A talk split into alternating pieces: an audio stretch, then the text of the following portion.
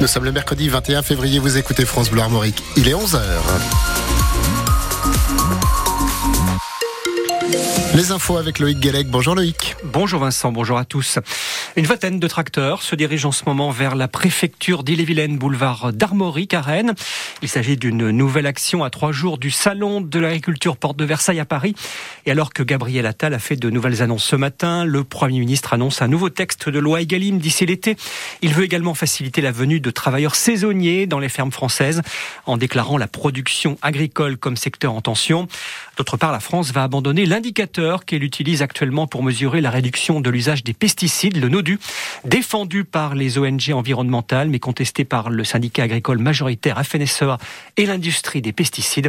La FNSEA qui salue ces annonces ce matin mais qui attend toujours un calendrier clair. Tous les détails sur francebleu.fr. Après un accident mortel samedi soir à Chantepie, près de Rennes, la police recherche le conducteur d'une voiture et sa passagère. Une femme âgée de 93 ans est décédée après avoir été percutée par un automobiliste en reculant sur un passage piéton. Le chauffard et sa passagère ont tous les deux pris la fuite.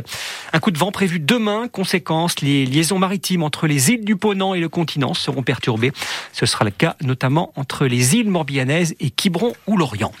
À Rennes, la salle de l'étage aux libertés fermée jusqu'à nouvel ordre. Lundi soir, le plancher a légèrement bougé durant un concert.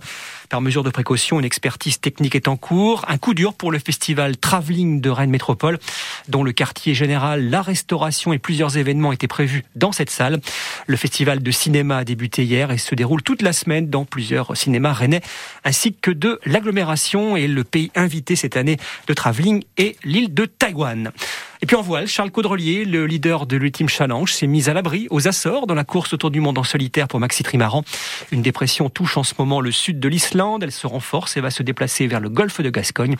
Le skipper a mis son Maxi Edmond de Rothschild en escale technique pour ne prendre bien sûr aucun risque avant la victoire à Brest.